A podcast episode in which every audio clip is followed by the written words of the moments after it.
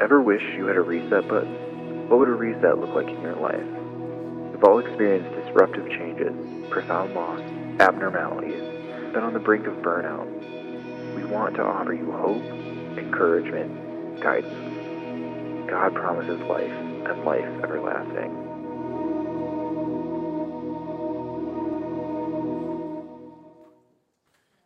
Well, good morning, everyone. Uh, I'm John Morrison. I was preaching here a few weeks back. Uh, but I, I hope you enjoyed your vacation away from me. But uh, anyhow, uh, so good to be here today again. And today we're wrapping up our Reset series. And I was thinking last week, you know, Samuel Nassif talked about resetting our words out in the world and, and, and what we do and what we say and the message that we hold out to people. And uh, I was thinking how truly remarkable it is to have two young people like Samuel and his wife Renee just actively sharing Jesus with people far from God.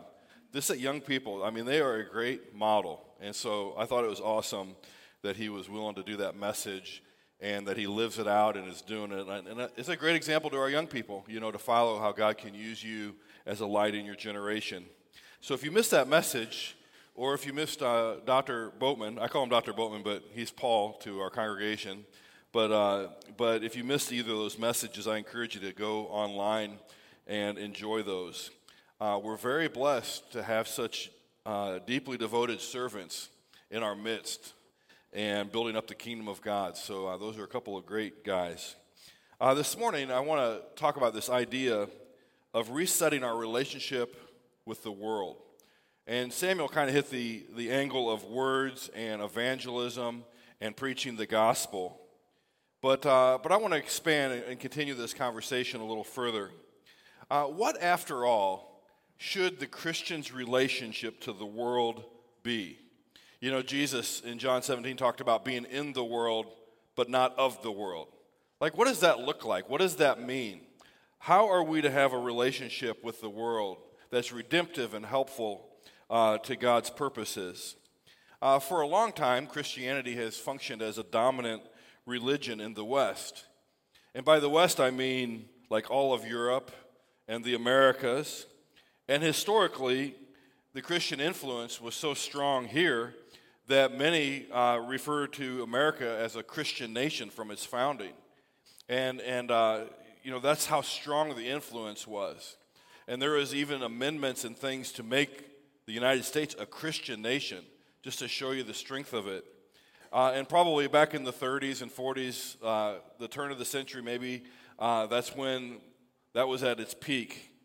But the obvious problem with calling America a Christian nation is that very little that's done in Washington or Hollywood or on Wall Street or even on Main Street is Christian. In fact, uh, the name of God is blasphemy among the nations because of our national character. People look at the things going on, and they're like, if that's a Christian nation, I don't want nothing to do with Christianity. And so if America is indeed a Christian nation as it is behaving, uh, there are just as many Christians out there who want a divorce than who want to salvage any marriage between Christianity and our two-party system and all that. So there's a lot of difference of opinion and attitudes out there among Christians about uh, this idea of America being a Christian nation, and should we endeavor for that to be the case, and all this. Uh, there are people uh, with various agendas to make America more Christian. And, uh, and I just want to ask the question, I want us to wrestle with this a little bit. To what extent can a nation like America operate with integrity as a Christian nation? To what extent can any nation act with integrity as God's instrument? To what extent can any one political party be like the party of Jesus or God's party? You know, should making America Christian again, uh, should that be the focus of a church like Lakeside? Should it be the focus of our leaders, our staff, and whatnot? Uh, what did Jesus think about these kinds of issues? And, and the apostles in the early church, and did they see themselves as nation builders or nation rebuilders? I think, if anything, we'd be looking at rebuilding a Christian nation more than anything with the way things have deteriorated. This past week I was reading an editorial out of the New York Times, and uh, it's great to read those just for perspective and just to see the, the, the difference of thought on a lot of different matters. But but there is an uh, editorial about what comes after the religious right. And uh, the author, Nate uh, Hochman, describes some of the titanic political shifts that are occurring all around us. And it's not news to us. But he points out how the conservative political project is no longer specifically Christian. Uh, that the, the conservative uh, project is no longer even evangelical driven. So you no longer have a culture where it's being waged by uh, religion versus secularism, or evangelicals versus atheists, or, or however you might want to frame it. But what you really have now is you have all these strange bedfellows that are coming together. So you might have like Catholic traditionalists, but you might have Orthodox Jews. You might have middle American small business owners, you know, capitalists. You might have like skeptical liberal atheists. You might have alt-right people with a nationalist agenda. Uh, you certainly have evangelicals, but you have all these people that are vastly different from each other that are now comprising of the right and uh, of this conservative push. And so uh, the pendulum uh, is swinging to the right in our nation right now. And a new kind of conservatism is emerging, and it is a strong, strong wave. And so the point is, is that there are uh, all these groups that are uniting not out of some religious orientation. There's all these groups that are coming together not because of some Christian worldview or Christian ideal or faith-based kind of awakening or anything of that nature. But you have people coming together with cultural and uh, lots of other uh, ethnic agendas and and visions and all sorts of things. And so uh, the editorial says, you know, as Christians, we may find ourselves as disenfranchised by the newly emerging conservatism as we did by the old left or any other thing. And so it's kind of interesting that uh, whatever it does emerge as the influence on our nation, we may have very little as Christians control or sway over whatever that may become. And, and we may dislike that just as much as we've disliked other things. So this issue remains, where do we find ourselves in the midst of all these titanic shifts that are happening? You know, swings to the left, swings to the right. And, and how ought we relate to the world as Christians? So I thought of this idea of a Christian nation. And uh, I've been studying Scripture, like I, I've been, I've just been saturating myself. I'm reading all this stuff, and there is something that really jumped out at me, and it's this: if there is indeed a Christian nation, the good news is we are part of it. Amen. But it may not be exactly what we think it is, and uh, we are indeed part of a Christian nation as God's people, the church. But the nation that we're part of is described in First Peter. Chapter two, Peter addresses the church itself. He addresses the kingdom of God as a nation. Isn't that interesting? That the church, not just Lakeside, but the conglomeration of Christians worldwide, we are all a nation. So let me, let's look at a couple of verses here. Uh, First Peter chapter two. This is this helps me think of like, what is my identity, right? And, and how ought I be in the world or relate in the world? And, you know, when things in this nation may be going a direction or whatever, you know, my nation's okay. All right, so here we go.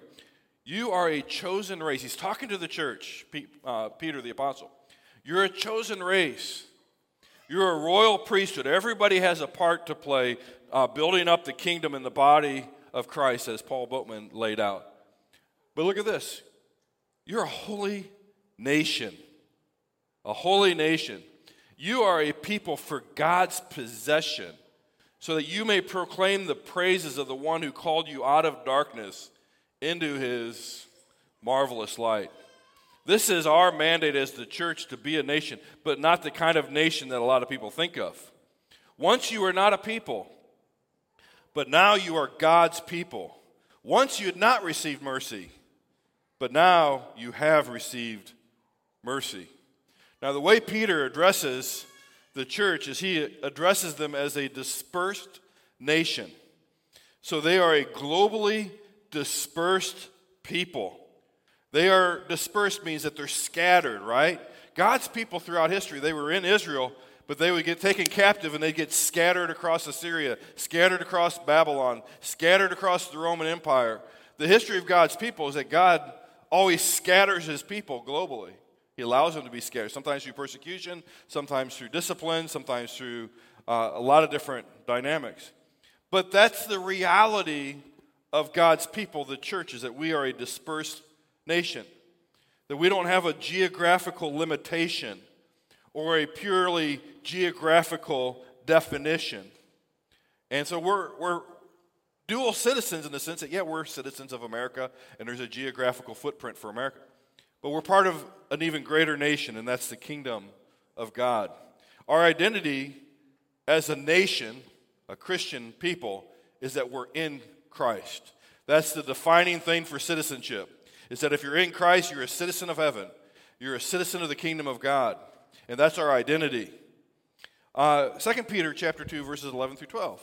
Dear friends, I urge you as strangers and exiles, you know, uh, aliens, not a term that is uh, endearing to describe people that are here from other places, but that's the word in the Greek, is that we're aliens, we're strangers, we're outsiders. Uh We're exiles, which means we've been uprooted and we find ourselves in a place that doesn't quite feel like our home. And I think a lot of people feel that way because of the things, the deteriorations that are taking place. But our identity, you know, we're strangers and exiles. And we're being urged to abstain from sinful desires that wage war against the soul. Conduct yourselves honorably among the Gentiles. But the word there is nations. Conduct yourself honorably among the nations. Some are in Rome, some might be here, some might be there. You know, today, some might be in America, you might be in Mexico, you might be in Europe, you might be in Russia, you might be in communist China. We have people of the kingdom of God in every nation on earth. And and how ought we conduct conduct yourself honorably amongst the nations so that when people slander you as evildoers, they'll actually observe your good works and will glorify God on the day he visits. We're to have this saltiness, and we're like a light to the nations, and we're scattered, and we're one nation, but we're a dispersed nation as God's people. And so uh, this is great advice. I love uh, what he says next, verse fifteen and sixteen. It's God's will that you should silence the ignorance of foolish people by doing good. Submit as a free people. Don't use your freedom as a cover-up for evil, but serve as God's slaves. Honor everyone. Love the brothers and sisters. Fear God. Honor the emperor, okay? So th- this verse is holding out this picture that we don't need to be antagonistic, and we don't need to become enemies of our own land, so to speak, or its own governance structure, or its own parties, or whatever it is, that we can do good and we can live honorably. In, in uh, the pastoral epistles, Paul encourages us to be in prayer for the nation that we're part of. In the Old Testament, in Jeremiah, you look at Jeremiah thirty-one and the following chapters in Jeremiah thirty-one, God says, I got plans not to harm you, uh, to give you a future and a hope, to prosper you, all these things. But it's in the context of Israel being in Babylon. And there's a bunch of advice about seek the good of the city in which you find yourself. Seek the good of the people around you. It's the doing of good that silences the ignorance and the foolish talk of people around us. And so we should think of the church as a holy nation of God. We're scattered across the nations. Before we're subject to anyone else, we should see ourselves as God's slaves, right? And as God's slaves, as God's nation, we must prayerfully discern how best to live among the nations, wherever we may find ourselves dispersed. It looks one way in America. It may look another way if you're from India, another way if you're from Iran or China or Pakistan. Uh, there's different ways that you have to discern in order to survive and live within different hostile contexts. On Thursday of this week, I was in Chicago. And I was with a group of pastors that are very passionate about reaching the city of Chicago. And I don't mean the suburbs. I mean the heart of the city of Chicago. And that is the stronghold. Chicago is one of the, the hardest strongholds to penetrate for churches and church planning uh, in the United States by far. Like Chicago, man, that's a hot spot. And these guys are uh, that I'm sitting with, uh, I'm sitting by a pastor from Iran who is in the city reaching Middle Eastern Iranian people. And I was next to two pastors from India. They were from different parts of India. And all of them had grown up in non-Christian nations. But I was sitting there thinking, like, but we're all one nation, the three. Like, they're all working, you know, they're they're working through citizenship and all these different things, but they have a heart for reaching the city of Chicago. And, uh, but as we spoke together, I was like, you know, we were eating together, we were dreaming together, and we were planning together as fellow citizens of a nation that wants to reach the nations. And we prayed about, you know, like, what's it look like to shine the light of the gospel more brightly in the very darkest corners in which we live. And uh, it was just really cool, you know, like, that's our identity. It transcends citizenship narrowly. Now, I want to go a little further with this idea. How should we conduct ourselves within our host nation, within the United States, or wherever we may find ourselves? There's a lot of places that I could point to in Scripture, but one that I thought was particularly important was Ephesians chapter six. Ephesians six, verses ten and following, offers some very timely and unconventional advice for how we ought to conduct ourselves in the world. Uh, if you're feeling disenfranchised, if you're feeling out of sync with the people around you, this is what we do about it. Finally, be strengthened by the Lord and by His vast strength. Put on the full armor of God so that you can stand against the schemes of the devil. Uh, I think there's another verse there. For our struggle is not against flesh and blood, but it's against the rulers and against the authorities, against the cosmic powers of the darkness, against evil, the spiritual forces in heaven. This verse uh, makes me think of the old adage. Uh, something about don't bring a knife to a gunfight. Have you ever heard that before? Uh, we're kind of a knife and gun craze culture. We're a power-oriented culture. And we're a, a militant culture in a lot of ways that, that when we don't like something, we're willing to attack it even in a physical way. And so you see uh, bombings, you see violence, you see people going to the streets, you see uh, damage being done, you see all sorts of things. On both sides, by the way.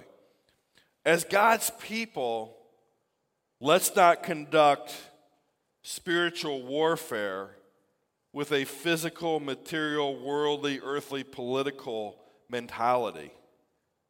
Uh, to, to approach the catastrophic things in our nation with a physical mentality would be very short-sighted.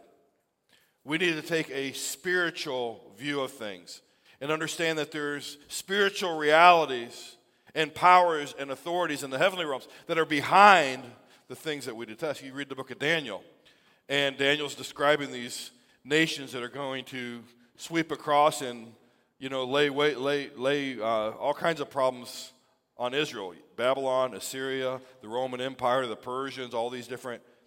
And even though each nation has kind of like a physical identity, gold, silver, clay, whatever, they have a beastly character.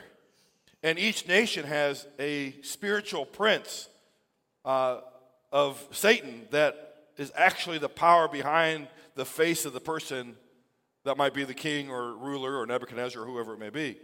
So there's a beastly spiritual reality that Daniel um, tells people to observe in his writings, and it's the same thing here in Ephesians, that we can't fight a gunfight with a knife. We can't fight a spiritual battle with physical means. We have to pivot the way we think about things. That you might be attacking a flesh and blood target and going after somebody, but that is a very short-sighted thing. Uh, you take their life or, you know, whatever it is, uh, it often opens up a whole hellstorm. So that's not the, the kind of fighting that we do as Christians. So we go on, Ephesians six thirteen and following. For this reason, take up the full armor of God, so that you will be able to resist in the evil day, and having prepared everything, to take your stand. Well, how do we stand? How do we resist? What's the resistance look like? Stand, therefore, with truth like a belt around your waist, with righteousness like armor on your chest, and your feet sandaled with the readiness for the gospel of peace.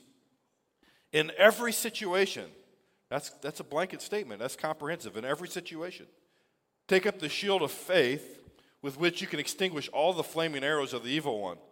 Take the helmet of salvation and the sword of the Spirit, which is the word of God. Now that's Ephesians six, verses thirteen through seventeen. So let me just pause. So here we stand fighting. And one of our greatest weapons is the truth. When it comes to the kingdom of God, the end doesn't justify the means. Some people believe the kingdom of God is so great that maybe we would make compromises in order to achieve what we think is a spiritual result. And one of those compromises is to lie, right? Uh, I'm for the truth, not just wherever it leads. I'm for the truth because I believe the truth always accentuates God's glory. Truth that doesn't even necessarily serve our short-term interests. Truth that serves our long-term interests. All truth, whether it's momentarily advantageous or not, all truth accentuates the glory of God. We never, you know, you, you drop the truth and your pants fall. You know, like you're going to humiliate yourself if you get on the wrong side of that, right? So we always hold on to the truth and never let it go. And the truth is impartial. The truth doesn't favor anyone, right? It favors God. It favors God's glory. Uh, the truth doesn't favor the left, nor the right, the top, nor the bottom. The truth just is. And there is no place on our lips, and, and this is very important in how we relate to the world. There is no place for, on our social media feeds, for example, for there to be slander, gossip, lies, misrepresentations, caricatures, you know, memes, propaganda. You know, we think that because it sh- serves a short-term political interest that we can become liars as God's people, that we can just spew all the same filth and innuendo and falsehoods that are out there as anybody. The means does not justify, the ends does not justify that means. We never let go of the truth, even if it means losing in the short term.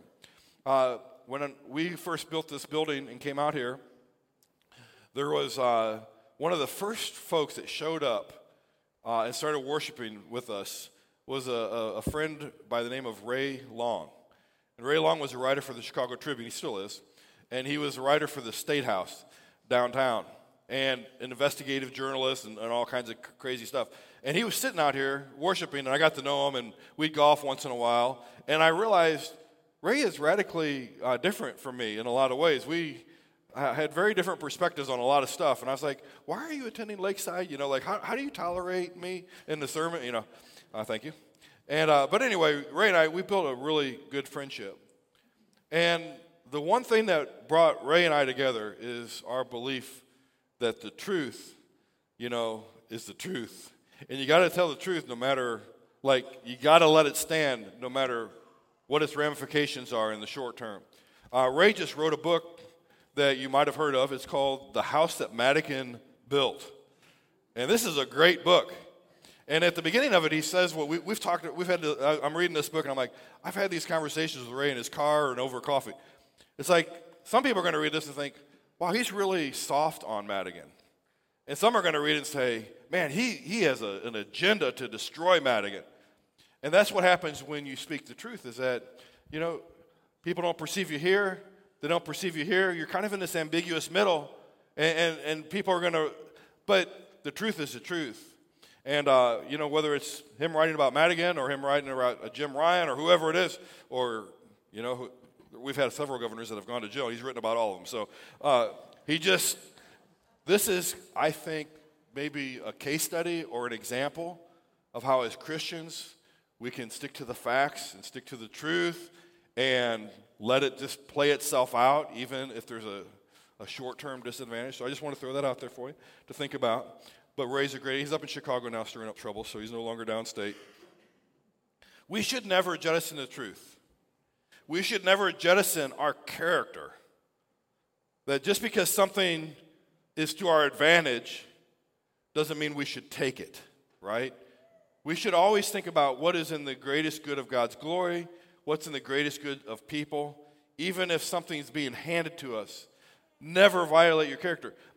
uh, We shouldn't jettison our righteousness for a short-sighted advance.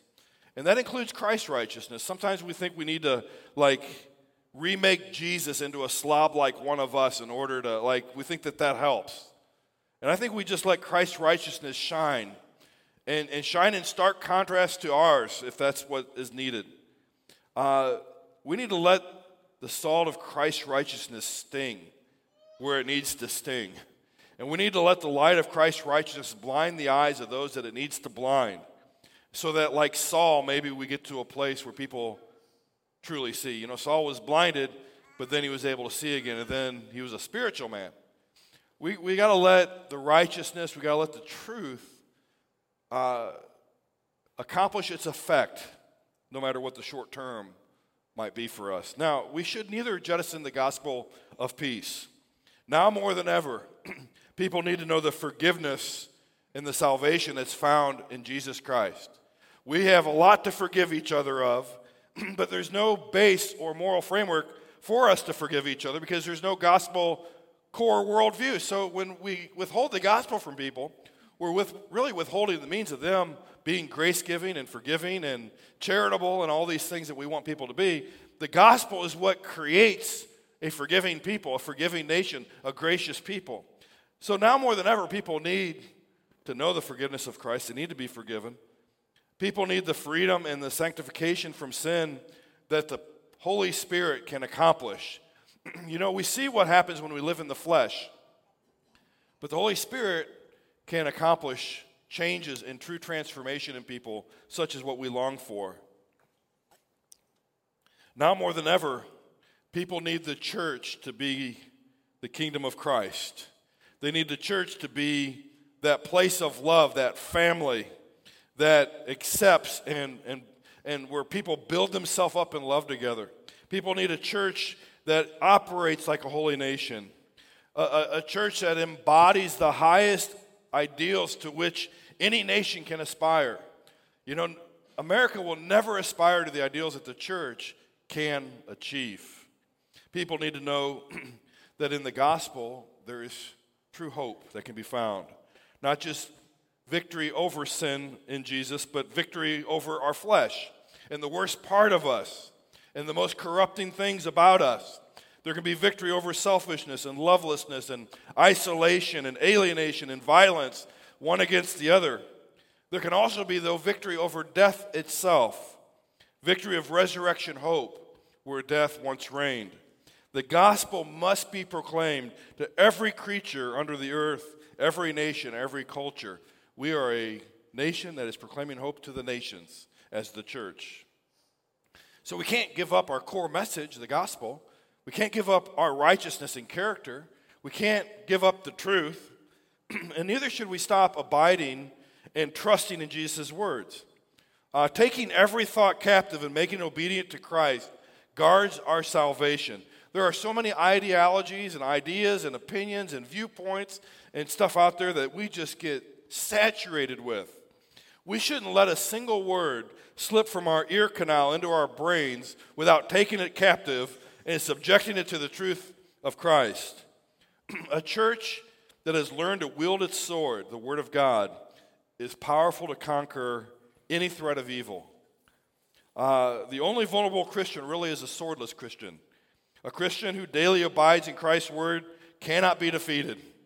You know, the, the word protects our minds. It protects us in so many ways. And let me mention that neither should we jettison prayer, okay, or denigrate prayer in any way. The word and prayer are the most spiritually lethal but also the most spiritually transformative weapons of warfare ever devised, and they're devised by God himself. They are able to destroy what needs to be destroyed and preserve what needs to be preserved, and without killing and having unnecessary collateral damage, right? The word and prayer, you can penetrate right down to the core of the problem, like with a, a surgeon's scalpel, dividing bone and marrow, uh, joint and, and, and, and spirit and soul. There, there's nothing that the Word of God can't sort out and separate out and, and, and address. The Word of God in prayer. Whenever the church has had its back against the wall, historically, from the very beginning in the book of Acts, they went to the Lord in word and in prayer, and they found their way through it. Ephesians six, eighteen through twenty. Pray at all times in the Spirit with every prayer and request, and stay alert with all perseverance and intercession for all the saints.